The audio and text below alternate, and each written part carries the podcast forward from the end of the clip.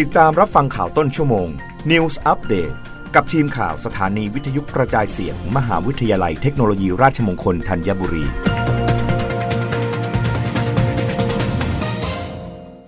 รับฟังข่าวต้นชั่วโมง โดยทีมข่าววิทยุราชมงคลธัญบุรีค่ะ กรุงเทพมหานครมีผู้สูงอายุเกิน 60 ปีกว่า 22%แล้ว เขตสัมพันธวงศ์ป้อมปราบสูงกว่า 30%มองพื้นที่กิจกรรมช่วยสร้างสุขภาพ นายชัชชาติสิทธิพันธ์ผู้ว่าราชการกรุงเทพมหานคร เปิดเผยภายหลังการร่วมพิธีเปิดงานซีเนียร์คลับเดย์ณศูนย์ผู้สูงอายุสวนลุมพินี เขตปทุมวันว่า กรุงเทพมหานครมีนโยบายผลักดันให้มีชมรมผู้สูงอายุในทุกเขตทุกแขวง ตอนนี้เริ่มเข้าสู่การเป็นเมืองผู้สูงอายุอย่างสมบูรณ์แบบแล้ว มีผู้สูงอายุที่มีอายุเกินกว่า 60 ปี มากกว่า 20%อยู่ที่ประมาณ 22%และในเขตชั้นใน เช่น สัมพันธวงศ์ป้อมปราบศัตรูพ่าย มีจำนวนผู้สูงอายุสูงกว่า 30%แล้ว โดยต้องเตรียมการรับมือใน 2 มิติ คือด้านของการรักษาพยาบาล และการเตรียมตัวที่สำคัญมากกว่าคือทำอย่างไรให้ผู้สูงอายุยังมีชีวิตปกติได้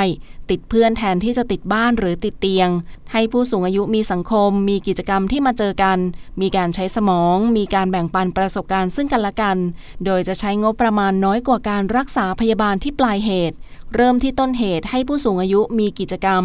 และยังมีความกระตือรือร้น ออกกำลังกาย และดูแลสุขภาพอย่างสม่ำเสมอ เป็นแนวคิดเชิงปฐมภูมิ ที่เป็นนโยบายของกรุงเทพมหานคร